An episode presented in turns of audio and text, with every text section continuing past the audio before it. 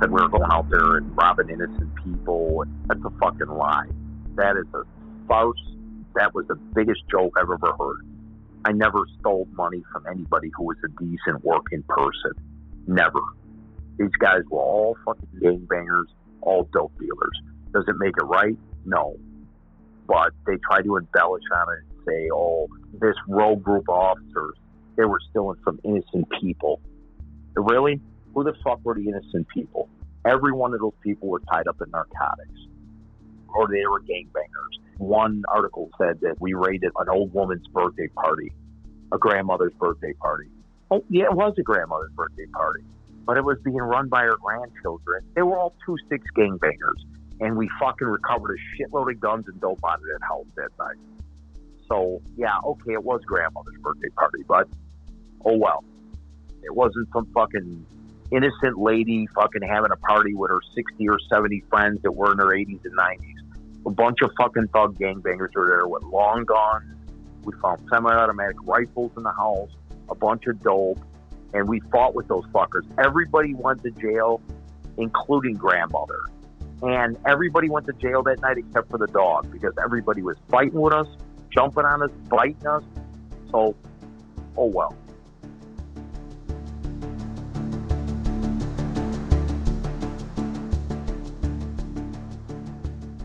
Welcome to Finnigan's Take.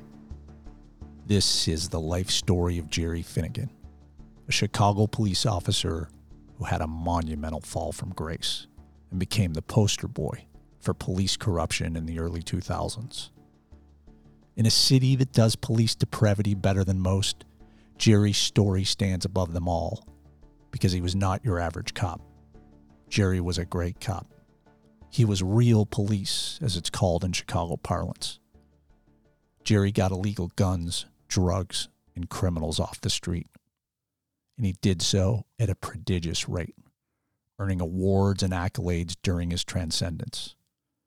Jerry navigated from inside the now defunct Special Operations Section, or SOS, a squad that maneuvered freely within the borders of the city to combat gang crimes.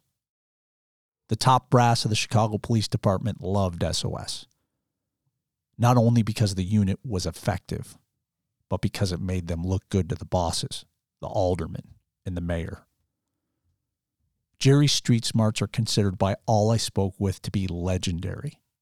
He had a sixth sense about crime and was fearless in his pursuit of stopping the bad guys. But this is no story of glory. It's a cautionary tale, chock full of conflict and infused with the ever present Chicago political machine. See, Jerry got greedy, cocky, out of control. Home invasions, theft, and a murder for hire plot placed Jerry and SOS under the eye of the state's attorney's office and the FBI. These series of conversations will be an unvarnished look inside the Chicago Police Department, but more importantly, it's the unvarnished look into Jerry Finnigan's soul. We cover everything. There's no dodging topics. Police brutality, gang crimes, machine politics, and all that Jerry encountered is laid to bear. And as you'll hear, Jerry has regrets, a lot of them. But he also wants to set the record straight. We start at Jerry's youth and end after his release from prison. Along the way, we cover the mysterious deaths of two of his brothers. Both deaths involve the Byzantine corruption of the Chicago Police Department. A few technical notes before we start. These recordings began in the spring of 2022. We stopped and picked back up in the spring of 2023. These conversations were recorded with me calling Jerry, so sometimes the quality is dodgy.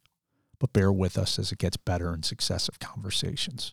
And one last note if you hate the police, love the police, hate Chicago, love Chicago, you're going to be offended. My intent was to pull no punches leave no stone unturned, and censor nothing.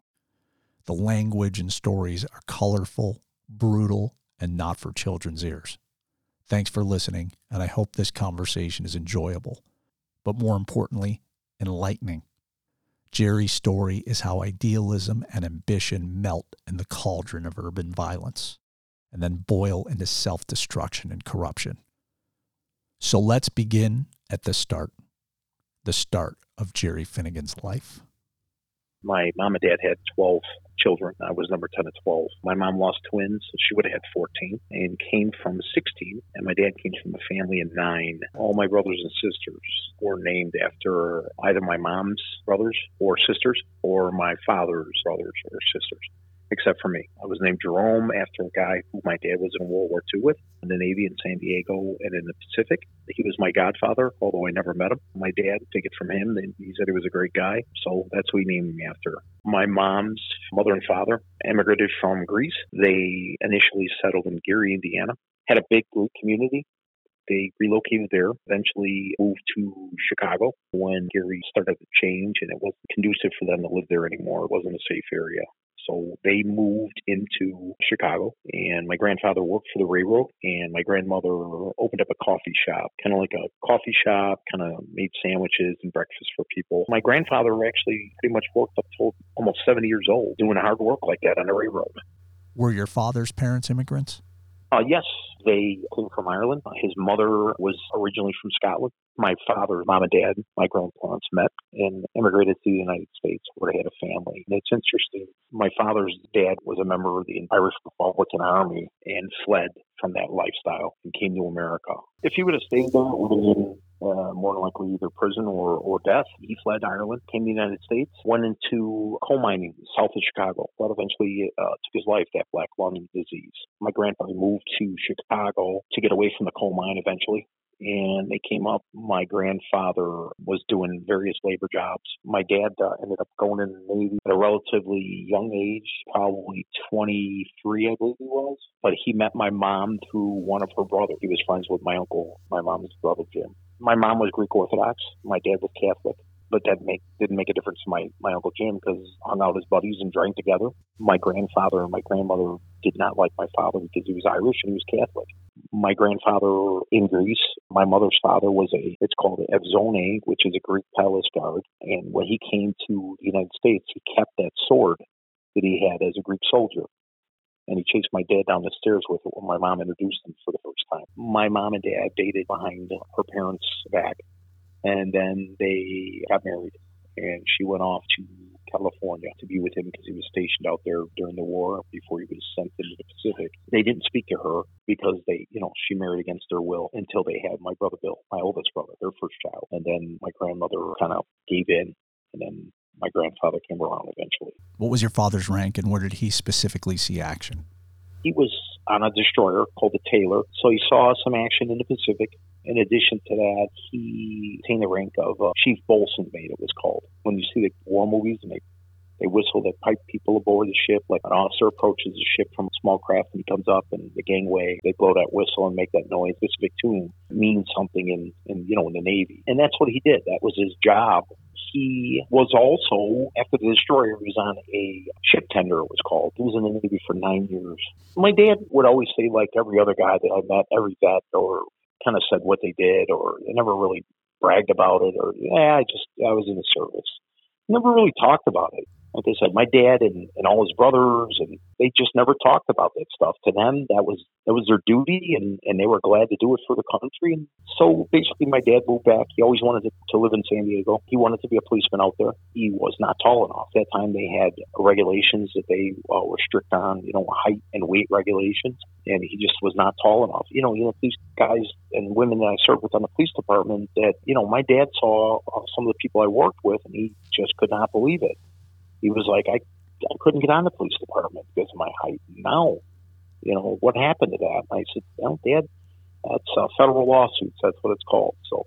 How long were your parents in San Diego, and when did they bring your family back to Chicago? I don't even remember how many years they said they were out there, but they did come back here because my dad said, "Well, if I can't get on here in San Diego, I know I can get on in Chicago because his sister's husband was a big shot and ran the Teamsters in Chicago at that time in the 40s, 50s, and 60s. His name was Red Heinzelman. He was a heavyweight. A lot of political clout through the politicians because he was a labor guy. My dad went to him and said, You know, I'm taking a police test. And, and he said, Can you look out for me?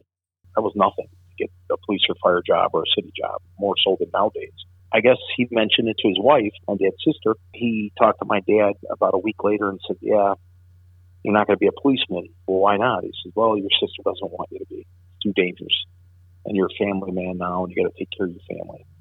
And he just told him, Mickey, my sister's not going to tell you what I do for a living. I'm a grown man with children and a wife. He said, Well, I'll make you a fireman. And my dad's like, You can have it. I'm, I'm not interested. And he regretted it because he probably would have made a good fireman too. My dad always wanted to be in civil service like that. So it was unfortunate he didn't make it. He was a tough guy. He was a boxer in the Navy, did real well, and never saw him do anything, but I heard quite a few things about him from my uncles and, you know, how he could handle himself. What did your father end up doing for work? He became a painter.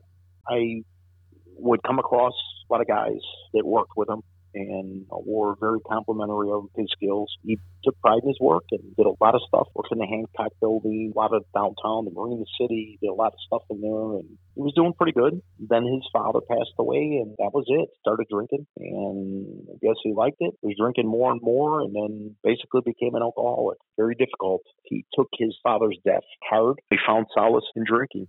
He was a great guy. I love him. I miss him. Do I wish he wouldn't have drank the way he did? Yeah, sure. It caused a lot of issues for him and my mom. It caused a lot of issues for us growing up, moving from place to place because he was out of work. So it was a difficult life.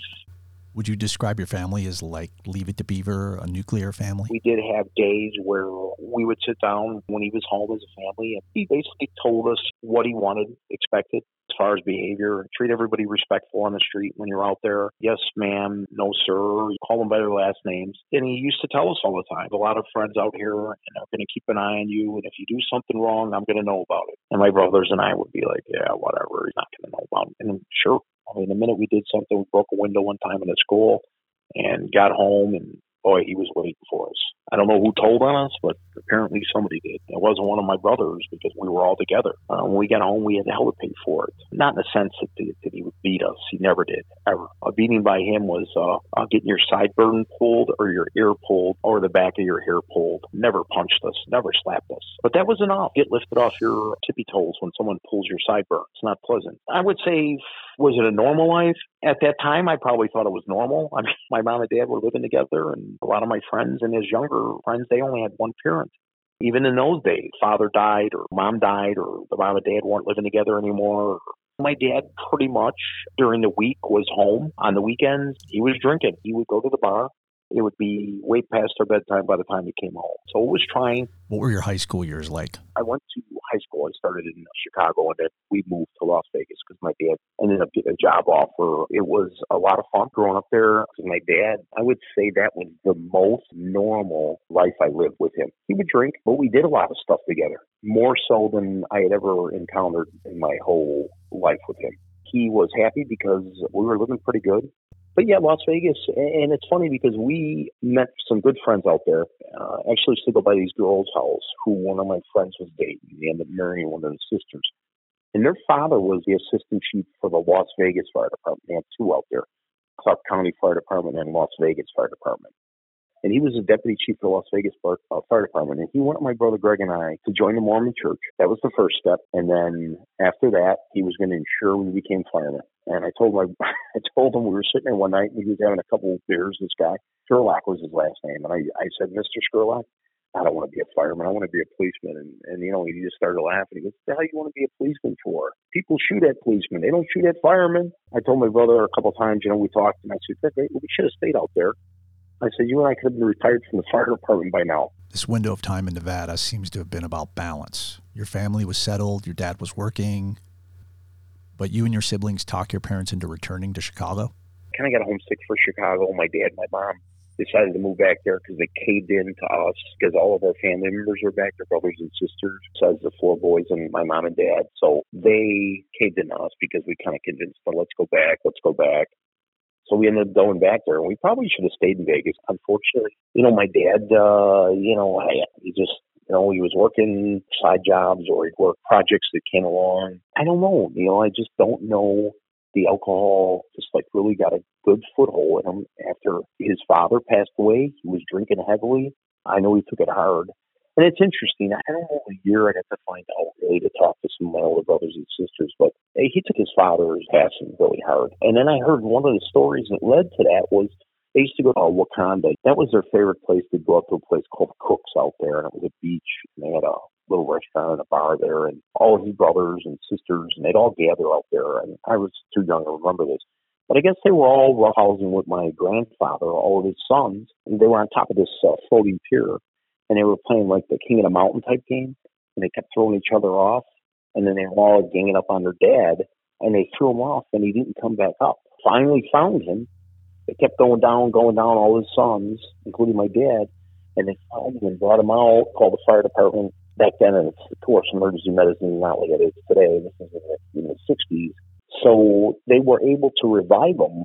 He ended up probably dying within a year because he had that black lung and it just really aggravated that condition. I'm sure that weighed on all of his brothers and him because his dad didn't live much longer after that. I don't know if he blamed himself. He had some incidents in his family where he lost uh, one of his brothers committed suicide because his daughter died in that Our Lady of the Angels fire. My cousin, who I never had the privilege of meeting because she passed away before I was born, she was a student at that school. It was on the west side over there. It was on the Avers off of Iowa. The the school started on fire, and the nuns, from what I've read, and uh, these are from uh, students who survived. I gave the account that the nuns ordered them to stay there and pray at their desks. But some of the kids didn't adhere to that and they left. My cousin Pat, who was her brother that survived, told the story that she wore her mom's coat to school that day and it was a brand new coat, so she went back in to get the coat. She didn't come back out. But it ruined that neighborhood literally. But my dad's brother committed suicide because he blamed his son, who was, you know, it was ridiculous. He was a fourth grader for not helping his sister and saving her. The whole neighborhood was ruined. They changed the fire code throughout the United States because of that fire in schools, public buildings. It was instrumental in changing the fire code. But it's interesting because I would later work in life for a captain who became a commander a wonderful guy. And I was in his office speaking to him one day, just BSing about something. And, and I looked, he had a picture of a guy uh, standing there with a fire helmet on. And I'm looking at him like, oh, that's interesting. I said, is that your brother? Or your, he said, no, that was my father. I go, oh, you're kidding. He said, no, no, my father was a fire lieutenant. He said, worked right here, you know, right here on the west side, right off Chicago Avenue. I said, wow. So that was the extent of the conversation. And then when I read that book, To Sleep with the Angels, I found out, in fact, his father was the first fire engine on the scene. It was an engine company. Lieutenant was a single engine company. And he was the first one there, and he was crucified by Commissioner Quinn, who blamed him for a lot of the deaths because they said his actions. He should have fought the fire or vice versa, rescued kids instead of fighting the fire first. That's an unbearable burden to carry and be accused of. Yeah, it's the first engine company on the scene. We start calling in the alarm, and they were coming from all over. It came from the far north side, the far south side. It was like a huge, huge fire. It ruined a lot of families, broke up a lot of families because of that, caused a lot of drug abuse, alcoholism. And then I ended up working for a sergeant who uh, Rich Kearney. He was also a student there, was there that day, so he remembers it distinctly. So this touched your family indirectly. It certainly had an effect on, Mm-hmm. on your father. He had to identify her. His brother uh, couldn't bring himself to go there. So he went to the morgue and identified her. She was burned beyond recognition, as most of those kids were. They were identified by dental charts and, and dental identification because of. But my dad, he's got to go identify his niece, even though maybe he didn't see her every day. Still his brother's daughter. This must have been something he repressed and did not talk about. No, no. Your mother was the glue of the family. Is she working while raising you? Is she religious? she converted to Catholicism for my father. So she was both her and my father were involved in the church. They went to mass. We went to mass. Then when his father died, I, I don't know. It's just like doesn't seem like he was too interested in, in going to church anymore. My mom made sure that we prayed every night, and she would talk to us and kind of tell us how to be good men, to be uh, respectful of everybody else, and uh, my mom was a very strong woman, and she put up with a lot. My father, but she never left him, never talked bad about him ever to us or that I'm aware of to anybody else. Uh, that, that just didn't happen in those days. She had 12 children with him, but it was difficult and it was hard on her because she worked a few times and my dad was disgusted about it. And he told her she's not working and she said, well, if you're not going to work, I'm going to work. Not secretarial work or anything. I mean, just all of her brothers did quite well for themselves. Sometimes her brothers would give us money for like new school clothes, food, and stuff like that. My mom would never tell my dad because even though he was an alcoholic and even though he wasn't working, he was kind of hard headed and he had his pride about him, which is funny when you think about it because. I mean, how much pride can you have when you're not working? That was the way he was, and he was kind of hard headed. So wouldn't take any handouts. My mom always threatened to go get public aid. And he always he told her, You get public aid and you're gonna have hell to answer when you come home. So he never hit my mom. Tell me about the time you moved to Texas and worked on an oil rig. When I left high school, I went with my friend Ronnie and Donnie. We went to Texas. His brother went down there because his brother in law was down there working for a drilling company, an oil drilling company. They actually went down there a few weeks before I did and they said, "Listen, come down here right now. These jobs are like sixteen, seventeen dollars an hour." In 1981.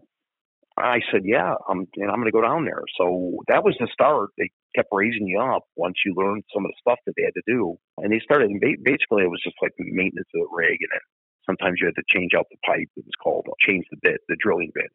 So I did that for about eight months and lived in the Texas Panhandle in a town called Canadian and that was a different experience because I was a kid. You know, I bought I bought my first car, two year old Trans Am. For me, that was a huge, huge thing. Probably would have stayed there, but they moved that particular company I worked for, Ferguson and Cochran. They moved that rig to Montana, and 800 people in Texas was enough for me. I wasn't going to Montana, so I ended up going back up to Chicago, living with my sister for a while, and then I was unemployed. So I understand she had a family, and my brother-in-law, and they had children. I actually was kind of homeless. Didn't really want to rely on anybody or burden any of my family members, so I just didn't know what to do. I was actually contemplating joining the military, and I just said, eh.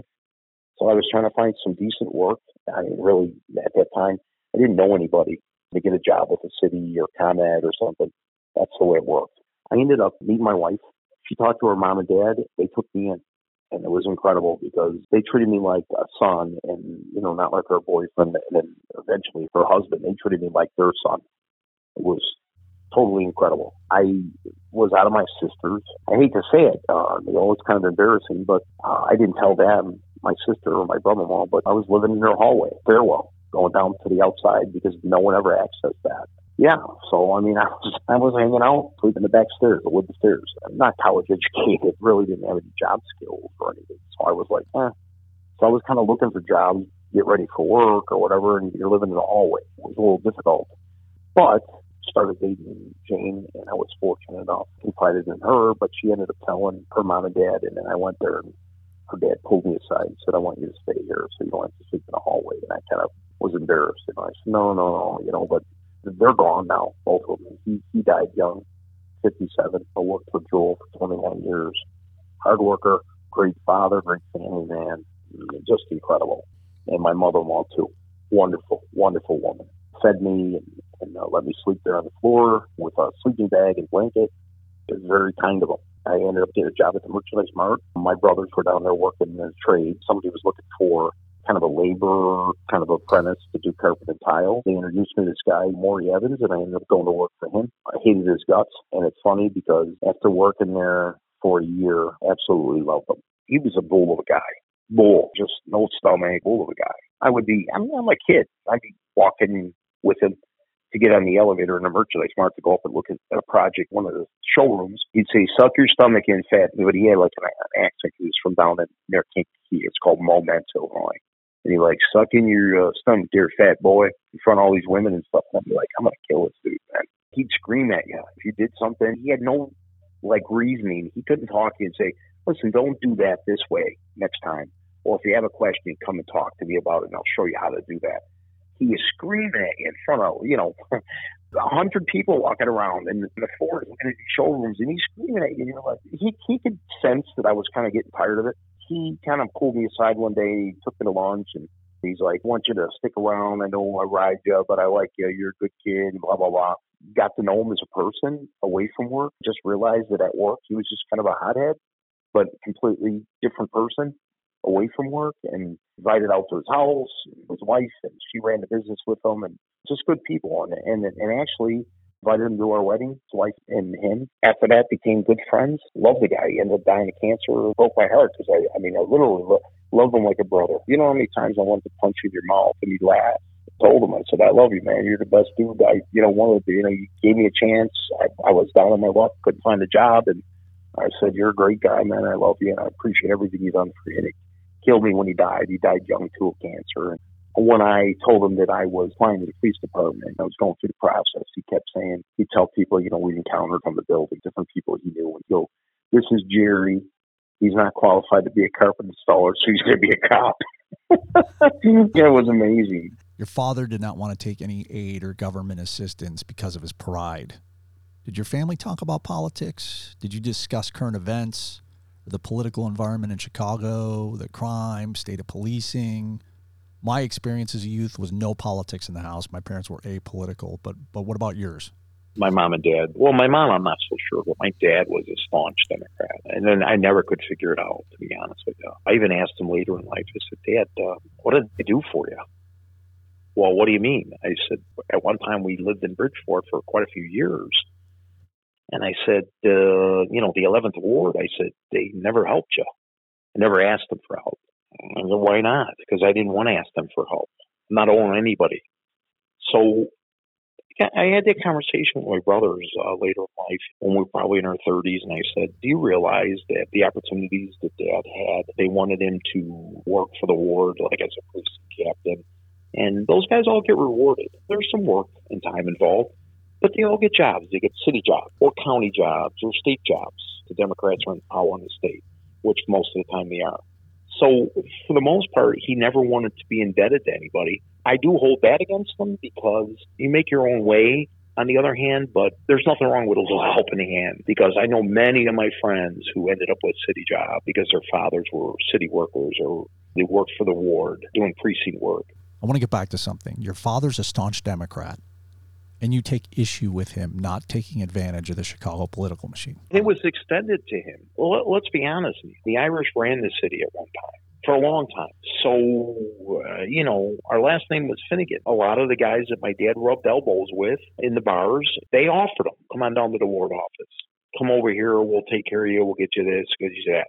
And my dad never took them up on those. And I know these for a fact because these guys would, I'd hear conversations from these guys talking to my dad when I'm standing there as a kid, in that respect, I do hold that against them because he could have done something for himself and he probably could have helped us too. We moved up to the north side and that was Ed Kelly. And he ran the park district. He was a committeeman and he, actually George Dunne was in the same ward, I believe. It was the 42nd ward. So he was the Cook County uh, board president, George Dunne. This guy next door told my dad that he wanted to introduce him to Ed Kelly, who ran the park district. Said, Bill, I want you to come up there. I remember distinctly hearing the conversation. My brother and I were standing there. The guy's name was Bill Curran, and he said to my dad, Bill, I want you to come up there. You're a good guy. I like you you got a family, we want to get you to work. Come up there and meet Ed Kelly. He's a great guy and you'll get along well with him. My dad never went. It is what it is. Had the booze taken over by now? The booze had definitely taken over. He was unemployed and it was hard. It was hard as a kid. At that age, what choice do you have? You're not 20 years old where you can go on your own or 21 years old. So you're moving from place to place and, it, and it's difficult and it's embarrassing. Even at that young age, it's embarrassing. What do you say to people? So it was tough being a new guy all the time in school. Were you getting picked on at school? I never was a troublemaker, never looked for fights or anything like that, but didn't back down from them. I never, never had an issue with people trying to pick on me because my brothers and I stuck together. Or we're not going to have an issue. And a couple of my older brothers, they weren't going to put up with that. That wasn't the case. It was, just, it was embarrassing to move from place to place. My brother Greg and I went to high school out in the south suburbs and we were there a short time, but we didn't have a ton of money. So my mom bought one gym suit you know, when you go to high school and they have the the name of the team. My brother Greg would have the recess two periods before me. By the time I got there and got that gym uniform on, it was like I was in the shower, soaking wet from him sweating, running around. I went to my counselor. I said, "Yeah, I don't need gym." And he's like, "What's what are you talking about? What's going on?" Well, I was embarrassed, and I finally told him. I said, "Yeah, my brother Greg and I wear the same gym uniform." And I said, "By the time I get it on, it's like in a shower. That's how wet it is." And he laughed, but he felt bad. And he said, I'm not laughing at you. I'm, I just, it's a funny story. He said, stop at my office later this afternoon before you go home. So I went in there and he gave me a new gym uniform.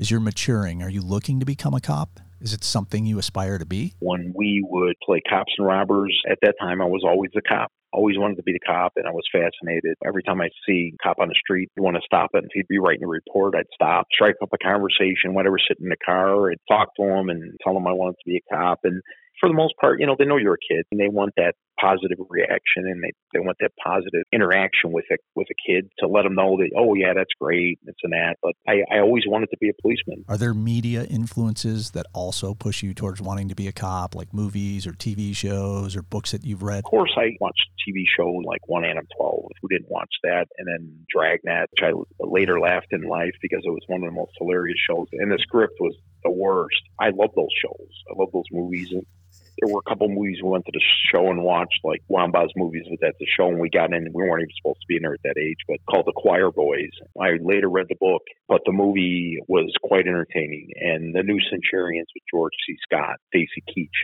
And my dad used to tease me about that all the time. He, I was on the baseball team, and then I ended up quitting little league. And he goes, "You, you know what? You, you have a infatuation with a uniform. You just want a uniform. You don't want to play baseball."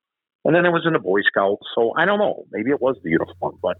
Was there a discipline to policing that you were lacking in your household that further enticed you to be a cop? No, I, I don't think so. Because although my dad uh, was an alcoholic, he would sit us down and, and, and talk to us about doing the right thing on a lot of issues. Not so much. We never had that conversation like about girls that's all learned on the street about women and having sex and all that. That never that conversation never occurred with my father and us. And my dad was, you know, a straight arrow. He just and he told us it doesn't belong to you. You don't touch it. You don't take anything that doesn't belong to you because it's going to lead to a problem. You lose people's trust, or even worse than that, you embarrass yourself and embarrass me, or it can lead to worse than that. You're going to have problems with the police. So he was right in that sense. I feel that my dad not only instilled fear in him, instilled those the morals in him not to take anything that didn't belong to you. Do you have a global sense of crime in Chicago at this point of your life? What is your perspective about how dangerous the city is? How dangerous your area of the city is? What's your mindset about crime in general? When I grew up in Bridgeport, you get in fights with kids, you know, when they're growing up. It doesn't make a difference what neighborhood you live in. You hear like, you know, oh, so and so got stabbed or he got shot, someone got killed, and you're like, that's terrible. You don't think in the area of Bridgeport I lived in back then, it just girls could walk around at four o'clock in the morning and not worry about their safety. And if something did happen to them, then it was solved very, very, very fast. What do you mean? There were people killed in Bridgeport, and when the story came out, there was this was involved, or it was domestic, or this person was doing something they shouldn't have been doing. But of a normal person, or like for instance, a young guy or a young girl was killed, they would dig into it and they would find out why. For the most part, not always. Depends on who was involved in it. Depends on who did the killing. There were some killings that were that occurred in Bridgeport that were never solved unfortunately, because people involved in the uh, cases were uh, connected to somebody. As far as a uh, sense of neighborhood being dangerous, anywhere can be dangerous, but for the most part, was very safe. People would sit out on their porches or be out in the parks till four or five o'clock in the morning. And what is your opinion about the Chicago police at this stage of your life? Do you feel the police were a force for good? The police were really the last line of defense in this city and everywhere else in the nation. That concludes the first conversation of Finnigan's Take. Stay connected by following us so you know when conversation 2 drops. Thank you for listening. And here is Refraction 3 from the album Lux Refractions by loscil, courtesy of Scott Morgan.